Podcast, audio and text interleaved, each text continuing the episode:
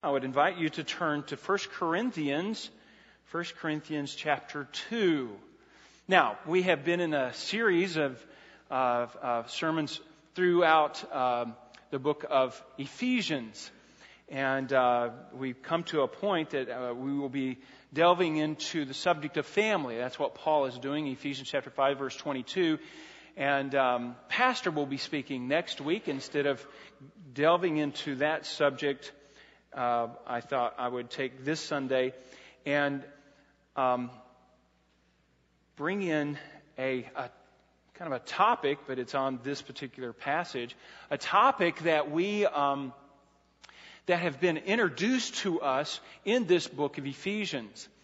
And in the book of Ephesians, we have been uh, discussing the theology of the church and uh, we found that it's very much the power of God at work in people's lives. And that's brought some questions to our mind, maybe, about the power of God. And uh, we want to answer some of those questions today with this particular passage, 1 Corinthians chapter 2. I'll begin reading in verse 1. 1 Corinthians 2, 1 to 5. And when I came to you, brethren, I did not come with superiority of speech or with wisdom proclaiming to you the testimony of God. For I determined to know nothing among you except Jesus Christ and Him crucified. I was with you in weakness and in fear and in much trembling, and my message and my preaching were not in persuasive words of wisdom, but in demonstration of the Spirit and of power, so that your faith would not rest on the wisdom of men, but on the power of God. Let's go to the Word, the Lord in prayer. Father, we, we pray, Lord, that uh, among our church, that your power be demonstrated. As Paul has uh, stated here, Lord, we desire to see your power. We desire to see you at work uh, to give you glory and you honor. Lord, may we understand this passage, understand what, uh, what it takes to, to see this power, to demonstrate this power. Lord, we thank you. It is a humbling thing to open up your word. It has already been read it is a, it is a powerful tool. And Lord, as it is unleashed in our hearts today, I pray that it would work its work, that would accomplish what you would desire it to accomplish. Lord, as we uh, turn our attention to you now, may you receive the worship of our heart. May you receive the honor, the glory. This is your word. May your word be exalted. And we pray these things in Jesus' name. Amen.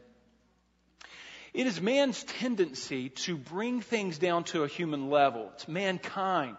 It's what we, it's kind of what we do. Paul mentions this in, um, in Romans chapter 1 when he's talking about and he's describing the sinful human, the sinful being, mankind. They tend to suppress any evidence of God, suppress the truth of God that we might see in nature, that we might see uh, in God's creation, we tend to suppress it. We tend to, in doing so, we deny God His glory. And we deny God His power. Now, try to illustrate that. I mean, we, we do this, we explain things away through science.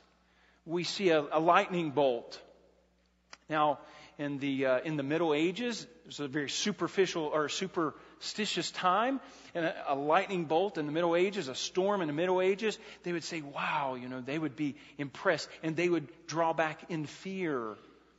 But in our scientific age and our age of reason, we can explain these things from a scientific point of view. We understand the friction that's going on in the upper atmosphere. We can understand how that can create uh, a jolt, a, a bolt of lightning. We understand it a little bit better. We don't understand it completely, but enough in our mind to kind of explain it away and say, well, it's, a, it's just a natural occurrence. It's a natural thing. Science helps us to explain those things. But it is no less God who, who gives that lightning bolt. And we can explain it away and it doesn't fear us anymore and we, we look at it in awe and we should, but that's a demonstration of God's power. And you say, well, that's just nature. Well, that proves my point. Man tends to bring things down to a humanistic level, to a physical level, explain it, and then explain it away. But in doing so, what are we doing? We're explaining away God. We're explaining His glory or giving His glory to something else. We are denying His power. It is God's power at work. Now, another illustration of this might be we appreciate firemen. Uh, firemen running into a building to save a little, a little child's life. But on the news, when that story may have been uh, told, God doesn't get the credit for that. The fireman gets the credit. Now, granted, we should honor our firemen, and they do deserve the credit that we give them. But at the same time, it's God who saved that little child. But now, on a physical level, we can understand. We can see, oh, the, the fireman rescued him. The fireman just rushed in, did his job, did what he was uh, maybe commanded to do or told to do, and saved that human life. And we can see that. We, we pull it down to a human level. But ultimately, who saved that little girl's life? That little child's life? God Himself. We still, we tend to steal God's glory and thus deny His power. My wife was telling me um, that there was a video clip on the internet um, of a uh, one of the Harvard professors explaining the internal workings of a cell. And it was a pretty amazing thing. And you watch this uh, a half hour video or whatever and see the intricacies of a cell, how it works, very much like a city, and it, all the parts are working together. Very intricate fashion. But that Harvard professor does not give any credit to God who created that cell. All of the credit for that inner working goes to the cell. And you can actually hear the, the, the professor saying, it's amazing how the cell has produced itself. And we see that and we just think, well, that's ludicrous. But you know, we tend to do the same thing. We steal the glory away from God and we, we deny His power. And then we say, well, where's God in all of this? When the reality is, is God is the one in every step of the way that we should be able to see. When we look at our text, 1 Corinthians chapter 2, Paul is, is, is pointing out that this is what mankind does even in salvation. There's that tendency to bring salvation down to a human choice level and bring it down and deny the power of God, give man the glory for which God should get the glory man tends to do that. In our sinful nature, in our physical world, we tend to think, well, this is all that there is, and we exclude God. That is, that is wrong thinking. Now, if you would, um, the, some of the um, things that you need to know about this passage, if you look at chapter 1, verse 10, Paul gives us a, uh, he gives us kind of the point of his, of his uh, letter.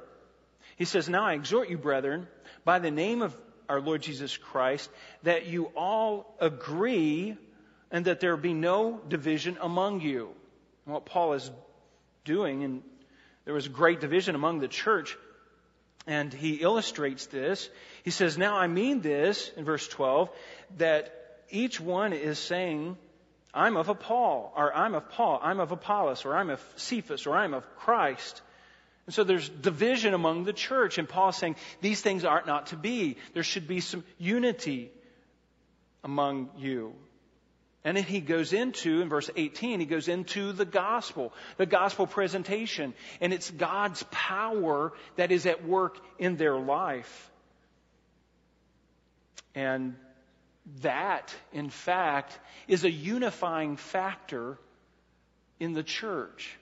That it is God who is at work in the individual. It is not the, the, the individual pastor or the individual human agent that God is using, but we tend to give the glory to that individual agent that God is using when God Himself deserves the credit. But you can see the flow of thought. You can see what Paul, where Paul is going. And by the time he gets to chapter 2, in fact, we read 18 to 31. By the time we get to chapter 2, he's talking about now the way we present the gospel. We have to be very, very careful to not exalt the human agent, but exalt God. Because our tendency is to exalt the human agent, exalt the man, exalt the person. When in reality, it's not the, the person, but it's what he proclaims. It's not the messenger, but it's the message that is important. That's what we see. Now, in Corinthians, uh, Paul went to Second Corinthians in his uh, second missionary, or went to Corinthians in his second missionary journey, and uh, he began speaking in the synagogues. There were people that come to know the Lord through his, his preaching, his teaching. Um, but it was a very sinful city. In fact, it would be the sin city of that day. Um, there was the temple of uh, the goddess of love in that uh, Aphrodite or Aphrodite is the goddess of love. And in this temple, there was over a thousand temple prostitutes, essentially what they were. And that was part of their worship. And in the evenings, those, those ladies would go down into the city. This was their high place, uh, place of worship. And those ladies would go down and offer their services in the city in the evenings. A very wicked place. We would, like I said, it would be the sin city of, of that day. A very difficult place to present the gospel. A very cold, spiritually cold, a very spiritually dark place to present the gospel. But that's what Paul did. He goes in, he says in verse 1, and when I came to you, Paul actually went to them as a missionary. Now, let me, uh, let me kind of sum up what Paul is saying here. Here's the point. This is what Paul is getting at. When believers are proclaiming the message of the gospel, we must be careful not to impress or manipulate people to a phony conversion in which God's power is robbed, robbing God of his power, or really denying the power of God. Now, the question then is, how do we do that? How can we, how can we witness? How can we build a church not based upon man, but based upon the power of God. That's what we want, right? That's what we want for Daniel's Bible Church. Now, we can go in and, and using the using the logic of the world and discover what people want and create a church and invite people to come that people love. We can do that. But Christ himself said, I will build my church. So how is it, how can God then use the human agent to come in to a, a, an area like Corinth and build his church and de-emphasize the human element and at the same time exalt the power of God? Allow the glory of God to be demonstrated. Well, Paul gives us that. That was Paul's concern. Um, in fact, let's look at Paul's goal. Here's Paul's goal. Here's Paul. What Paul wanted to accomplish is very clear. He says, When I came to you, brethren, I did not come with super, uh, superiority of speech, but he says, proclaiming to you the testimony of God. So that gives us an idea of what Paul was trying to do. He was proclaiming them the message of God. It was God's message. It It was God's testimony. Was a testimony of God. Paul was just a witness of that testimony. He was just testifying, here's what God does. Now, look at his method here. Um, but I determined to know nothing among you except Jesus Christ and Him crucified. I was with you in weakness and fear, and in fear much trembling. Verse 4 And my message and my preaching were not with persuasive words. He had two ways of communicating, and that was through a message, and that was through just preaching. It was the preaching of the Word. That's what Paul was exalting.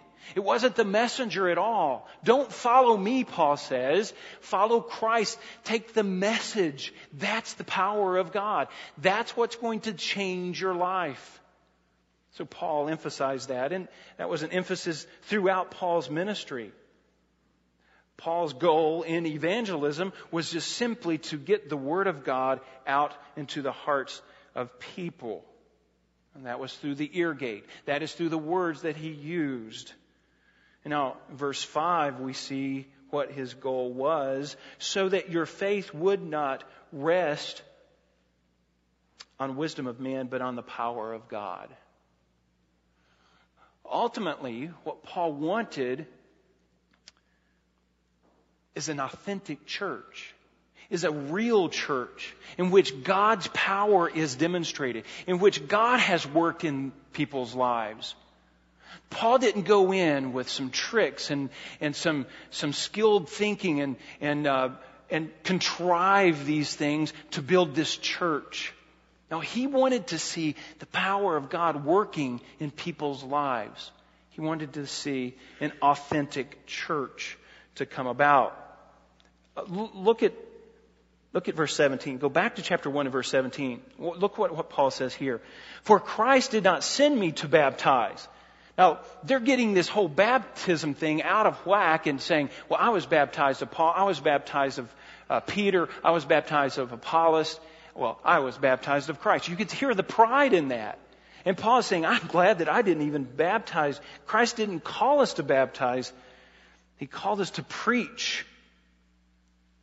But to preach the gospel Listen what he says, not in cleverness of speech, so that the cross of Christ would be made void. If it is, if it is based upon Paul, he said, your salvation is going to be nothing. It's going to be wasted. It's not going to be authentic. It's not going to be real. Now this was consistent throughout Paul's ministry. The emphasis was always on the message, not the messenger. Not the person, but what he proclaimed. In 1 Corinthians, uh, yeah, actually, you're in chapter 3 of 1 Corinthians, he says, I planted, Apollos watered, this is the human element, but it was God who causes the growth. Isn't that great? God uses the human agent. We, we can't get around that. He uses us. That's a good thing. What we must do is have the attitude of John John the Baptist, who said, I must decrease and he must increase. What we proclaim, that's a demonstration of the power of God when it begins to work in people's lives. That's why then when Paul left Timothy in Ephesus, he's told Timothy, he said, Timothy, now I want you to preach the word. That's what's going to change people's lives, Timothy. Don't be clever. Don't get uh, all of these things going and all of these plates spinning in the air and try to create this wonderful church. He says, you just preach the word. You be faithful to preach the word. He says, until I come, give attention to public reading of scripture, exhortation, and teaching. And then 2 Timothy chapter 4 verse 2, he said, preach the word. We don't preach our opinion at Daniel's Bible Church. We don't preach the, the latest politics or the latest philosophy or psychology. We preach the Word here. And that's a tedious thing. That, that changes what we do up here in a, in a great way. Our sermons have to become content oriented. We have to, we have to dig into the Word. We have to pull out the Word. That's tedious.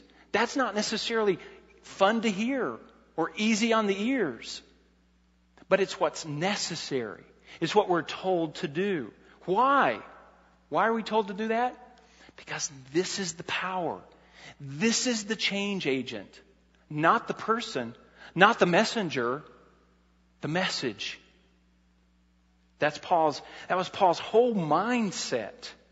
Now, Paul then gives us, so we understand Paul's goal. It was to come in to preach the word, to, to do so in such a way that uh, men, men's wisdom are not, is not exalted, but God's power is demonstrated, right? We understand it. We can see in verse 5, that's clear. Now, how does that, how do we do that? How do you do that? When we dismiss here, you go out into the community. How do you go and present the gospel in such a way that it's, that it's, people's not following you, but people are responding to the message, demonstrating then the power of God, giving all of the glory to God. In fact, let's look back. I mean, I want to remind you, there's one more verse, chapter 1, verse 29. So that no man may boast before God. That's the point.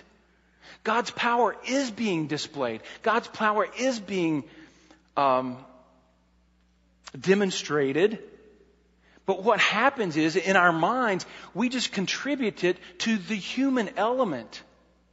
Therefore, we take away the glory of God and deny the power of God. Do you see that? Do you understand that? It's, it's human nature that we do that. Now, then when presented the gospel, what do we do? How do we build the church? How do we evangelize with, um, with, uh, without the human element, human agent being so predominant? Number one, number one, here's what Paul did. Here's, and we'll just move through these quickly. I've got five points. Here's the way Paul approached evangelism. Here's what he did. Verse number one. And when I came to you, now notice, he's the one doing the going. He's going to them. When I came, he's not building a church and inviting everybody in. That's our tendency today. Well, let's build this big building and invite everybody to come in.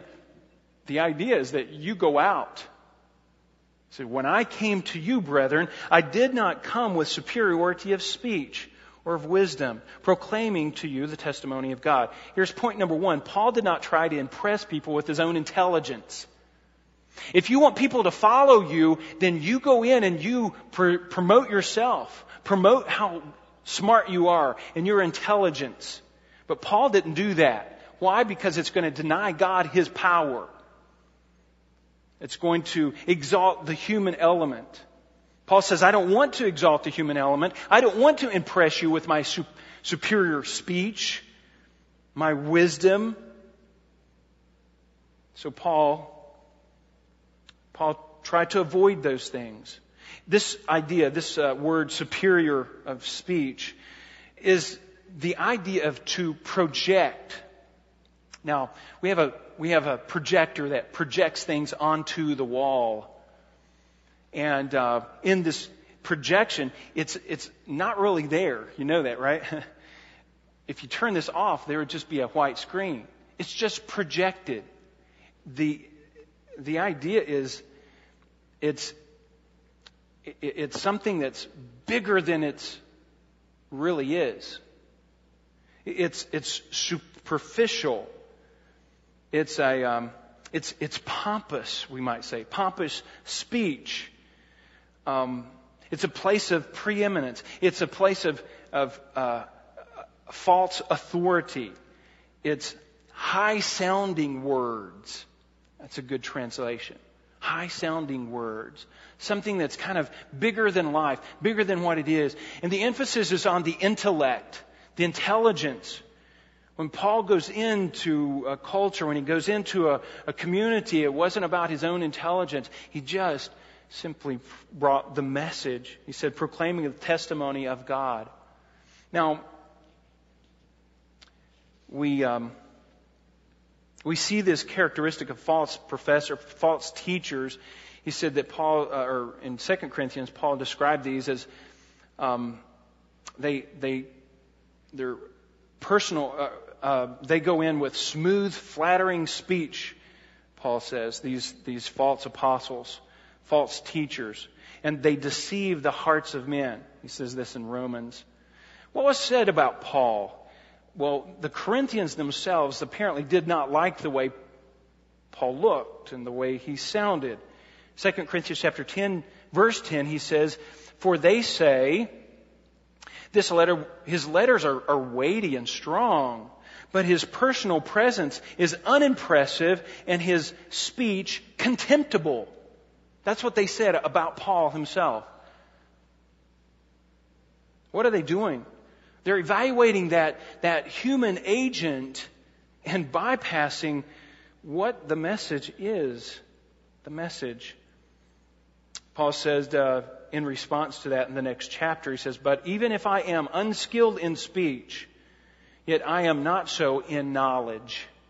That's where that message resides. I've got a message for you. And it's, it, it comes from God and it will change your life. Get past the human element.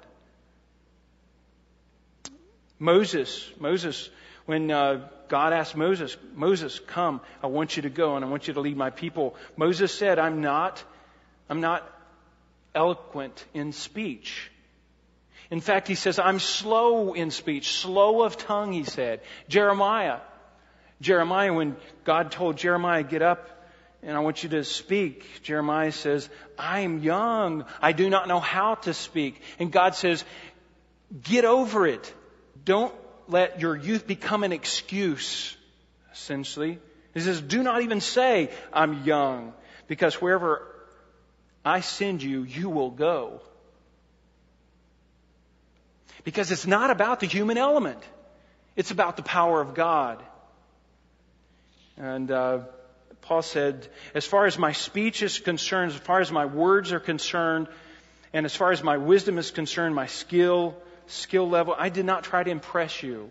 I did not come with you or come to you with superiority of speech. I didn't come to impress you with my intellect. Now, how do we apply that? I can't imagine people trying to present the gospel and and try to promote self at the same time. It's inconsistent, isn't it? It just is. It's either the gospel or the person, and you're, you're going to elevate one over the other, and it has to be the gospel. But I was trying to come up with a practical application for you, and I was talking to my wife about this. Now, this is here's what she says. She said, uh, "Tell them, don't expect that from your pastor. Don't expect that from your pastor. Don't expect superiority of speech." Don't expect superiority of philosophy and intellect. It's just not going to happen. Now that hurts coming from your wife. But she meant it in the kindest, gentlest way possible. But you know what? She's right.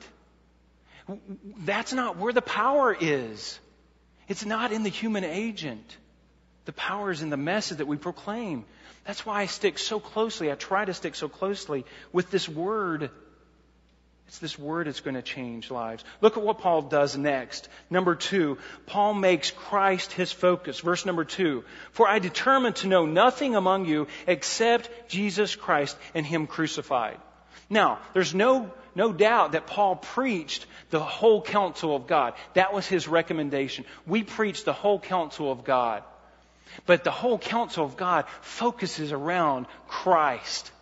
If the gospel is the power, it's Christ that is, that's the ignition of that power. That's the, that's, that's what explodes. It's, it's Christ. He has to be exalted. He said, I determined to know nothing among you. And that was a, a purposeful, deliberate decision based upon his judgment and evaluation. How can I best impact these people? And it's going to be through the message of Jesus Christ alone. And that was Paul's strategy. It's a very simple strategy. I'm just going to go in and preach Christ. Is that going to work? Well, that's a strange way to build a church. Yeah, it is. But it's not going to be a human church. It's going to be a supernatural church. It's going to be a church of Jesus Christ. Based upon His power. Therefore, He gets the glory. That's a very simple way to, to, to approach things, Paul. Just go in and preach Christ. Yes, that's, that's what we do. That's what we do. He, um, he says elsewhere, now this is the preaching of the gospel, but if we look in Philippians chapter 3, he says, more than that, I count all things to, to be loss in view of the superiority or the, the surpassing value of the knowledge of Jesus Christ our Lord, for whom I have suffered the loss of all things and count them but rubbish so that I may gain Christ, may be found in him, not having righteousness of my own derived from the law, but that which is through faith in Christ.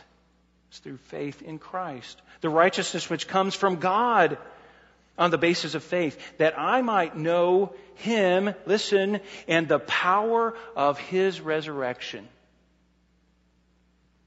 The power is right there. It's in Christ. If you want to experience the power of God in your life, it's, through, it's going to be through Christ. And by way of application, if you want that power, it's going to be you're surrendering to Christ. It's going to be a humble repentance before Him, recognizing your own sinfulness and coming to Him in faith and turning to Him with your life. That's the power of God. That's the power of God. How do we apply this? How do we apply this? When we go out to evangelize, what do we emphasize? Um, we have many answers for the world. The world needs what we have. We know how to raise children because the Bible tells us how to do that. We know how to handle our finances. The Bible tells us those. He gives us those answers. We know how to have good, healthy marriages because the Bible tells us that. Now, when we go into a place and, and all we do is teach them how to have good marriages, or teach them how to raise their children, or teach them how to handle their finances, what have we done? We've missed the mark. We've missed what we need to be doing. The power agent is through Christ. Our focus has to be Christ. We preached Christ. Now, we have some answers for the world. But I tell you, frankly, those answers are not going to work apart from Christ. They, they work in your, your life because you have Christ, because you've added Christ to their, to your life. Let me give you another one though this one, this one's kind of controversial, but let me just put it out there. Money. Money is not the gospel. We can give money, and we should give money. But the world doesn't need more money. Poor people really, they don't need money. They need the gospel. And we can come alongside and we can help and, and we can show them how to get water in Africa. We can show them how to farm in Africa. But frankly, that's a side note. The gospel is the power. That's what's going to change lives. So we need to keep that in mind when we're evangelizing. Number three, Paul understood the seriousness, the soberness. You can fill in many other ideas in there, but it's the soberness, seriousness of proclaiming the gospel. Look at verse 3. When I came to you, he says, I, I, was, with, I was with you in fear and in trembling. Fear and in trembling. When Paul came to Corinth, by that time, he had already been in prison in Philippi. He had been run out of Thessalonica, and he was ridiculed and mocked in Athens, and then he goes in, uh, into Corinth. And the whole time, the Jews were after him. He was afraid of his for his life. They were coming after him. He knew it was just a matter of time they would catch up with him in Corinth. And they do. But he, he comes with them. He comes to them. because this is essential. This is so important. The gospel must be proclaimed. These people must hear. This is a serious message, and we don't want to fool around with it. We, we, uh, we present that message with fear and trembling. With, in weakness, Paul says. In weakness, probably because he's been beaten so many times. Weakness and fear and trembling. And I, I don't believe this fear is a fear of man so much as fear of what he has been entrusted with. This gospel. Lord, help me to, to present it in the right way. I think that's what Paul is saying here. In fact, turn over to Acts chapter 18. Acts chapter 18 gives us the, the record of when Paul went to Corinth. And um, chapter 18, verse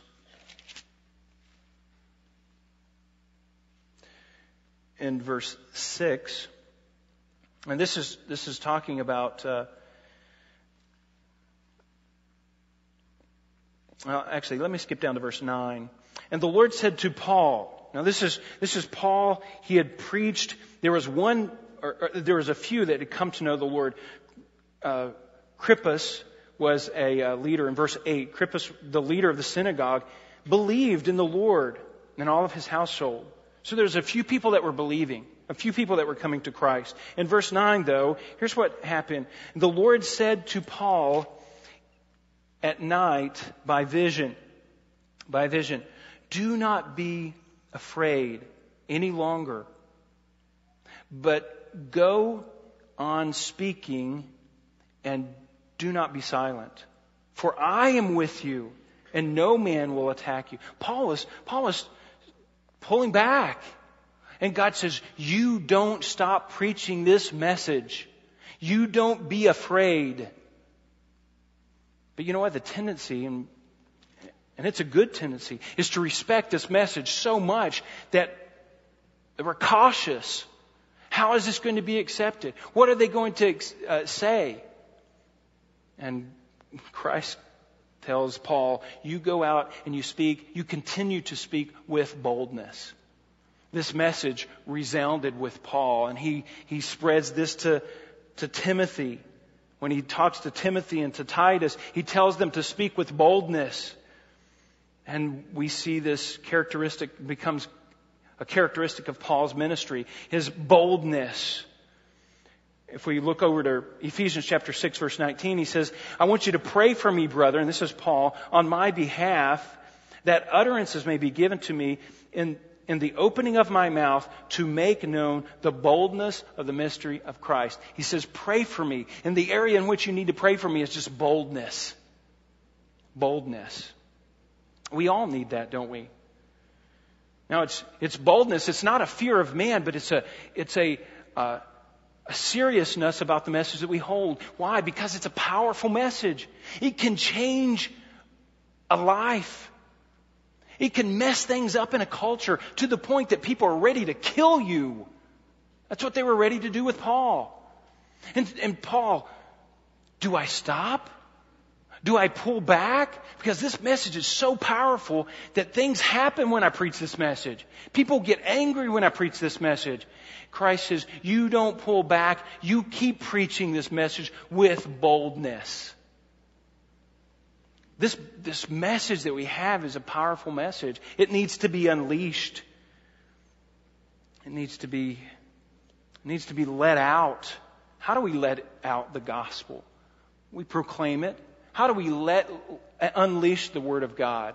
We read it and explain it if it needs explanation.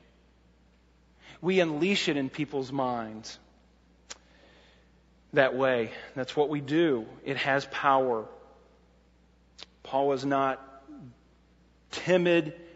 He had to be aggressive. This was, remember, Sin City. This was the worst of places. Paul's going right into the lion's den. He's going to preach the gospel right there, a very difficult place. Paul's deep concern was that this message that he was presenting would be important to them. And it was an urgency. There was a boldness that came from that. Number four, we have two more. Number four, here's what Paul did. The, the fourth thing was in verse four. He said, in my message and my preaching, now that's Paul's methodology, was through preaching and through this message. He says, My method, message and preaching were not with persuasive words of wisdom. Now, is he just repeating what he said in verse 1? Well, there's a little bit of different. He uses a little bit different word for here. Says they weren't with persuasive words. The first time he uses this, he's talking about superiority of speech, is talking about those who are impressed with him, impressed maybe with his intellect. But he's using the word persuasive here, and persuade is a good translation. To persuade someone, to seduce them. It's in a, actually a corrupt manner um, to, to convince them or to put pressure on them. And the idea is this great emotional appeal. It says, I wanted the power of God to be seen, not my own coercion, not my own persuasive ability. Now, this was very common in the um, in Paul's day. They, the Greeks would love to hear speeches because they would evaluate speeches and how that person could stand up and motivate the crowd or manipulate the crowd and move the crowd and persuade the crowd of his own opinion. And when Paul comes, he says, Now I didn't try to do that. That was not what I did. If there was any change in your life, any power demonstrated, it was not because of me changing your emotions. And that's superficial at best. It was not Paul's antics. It was not Paul's theatrics. His technique was not emotional appeal. Why? Because that cheapens the gospel. What does that say about the word that we're proclaiming? Well, it has to have a little bit of help here, so I'm going to, I'm going to do it flashy. I'm going to make it, I'm going to do this and look at this and, and wow. And manipulate people. You don't have to do that. You unleash the gospel. It doesn't, it's not about you. Well, Paul's thoughts were that I'm going to go in, I'm going to proclaim, and I'm going to preach, and it's not going to be of my own persuasive words of wisdom. It's going to be in demonstration of the power of God. If God is going to change, He's going to have to change. It's not going to be my persuasive skills, my persuasive abilities. Number five, we'll close with this. Another thing that Paul does is he empties himself, he empties himself and allows God's power to be demonstrated. In fact, that's what you really see. But look at verse, the end of verse 4. But in demonstration of the Spirit, of the Spirit. Now we've been talking about the Spirit, being Spirit controlled. And what has to happen for the Spirit to control you? You empty yourself, don't you? You allow the Spirit to work in your life. And that's, that's devaluating, devaluating self and promoting God in your life. And it's under God's control and His Word. And that's what Paul was doing. And that was the demonstration of the power of God. That's what worked. That's where people's lives begin to change. This, this power this power that is mentioned in verse 5 here and in verse 4 is not some just mere strength or, or might, but it's actually a supernatural power. It's actually a miraculous power. In Romans chapter 15, listen to this verse in verse 13.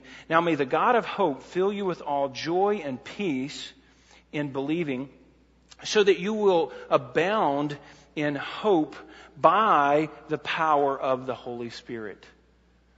That's, that's where God grips your heart. That's where God works. He takes this message from this fallible human being, this person that's, that's just weak and trembling. He takes this message and ignites a flame in a person's heart. And that, that can only be the power of God in a person's life. that's on display. Verse 5 so that, so that your faith may not rest in the human or in the wisdom of man, but in the power of God. We want a church here at Daniel's Bible Church that's this kind of church. That's a demonstration of God's power in each individual life. That's a real church. That's a, an authentic church. That God has gripped you. You are motivated by the power of God. And just like Paul, we have to devaluate self. We have to he must increase, we must decrease. It's not about the human agent. When we preach, don't make it. When you, when you proclaim the Word of God this week, when you go out in your workplace, in this neighborhood, when you're proclaiming the Word of God, don't make it about the human agent. You speak up with boldness and you proclaim Christ and Him crucified. That was God's, that was Paul's focus. It says, but in demonstration of the Spirit and of power. I tell you, if we want to see the power of God, it is not going to be through the antics of the things that we see on TV, of just spectacular things happening here and there. And you know what I'm talking about. It's going to be right here it's going to be through the message that we proclaim, through weakness. Through weakness. God's power is demonstrated so that He gets the glory, not the human agent. If you look at chapter 1 and chapter 2, I mean, that's, that's of 1 Corinthians, that's the emphasis. It's not the human agent, it's the power of God being displayed demonstrated in your life, in my life, and ultimately in the life of Daniel's Bible Church and in this community so that people will say there's something going on there. And we can say, you know what? It's not, let me tell you, it's not the preaching. It's not the messenger. It's not the one who gets up here. I don't know what it is. It's just this, it's this, this word that goes out. That's, that's our answer. If there's anything going on at Daniel's Bible Church, it's because of the message proclaimed, not the messengers. We're all fallible. We're all weak. We, we all tremble. We all fall short. We will never measure up. But I tell you, the Word of God is powerful instead. it is powerful anyway. That's the message that we preach. Let's pray. Father, we, there's much more that needs to be said here. Lord, we just pull these things. Uh, hopefully, they will resonate in our heart and our mind.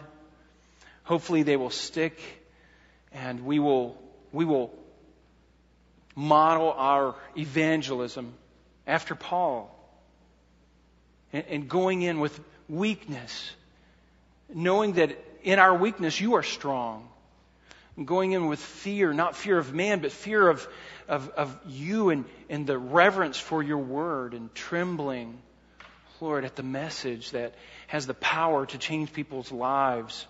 Lord, help us not to be impressive to people just for the sake of being impressive, but help us to be impressive with the power of the gospel of Christ. We pray these things in Jesus' name. Amen.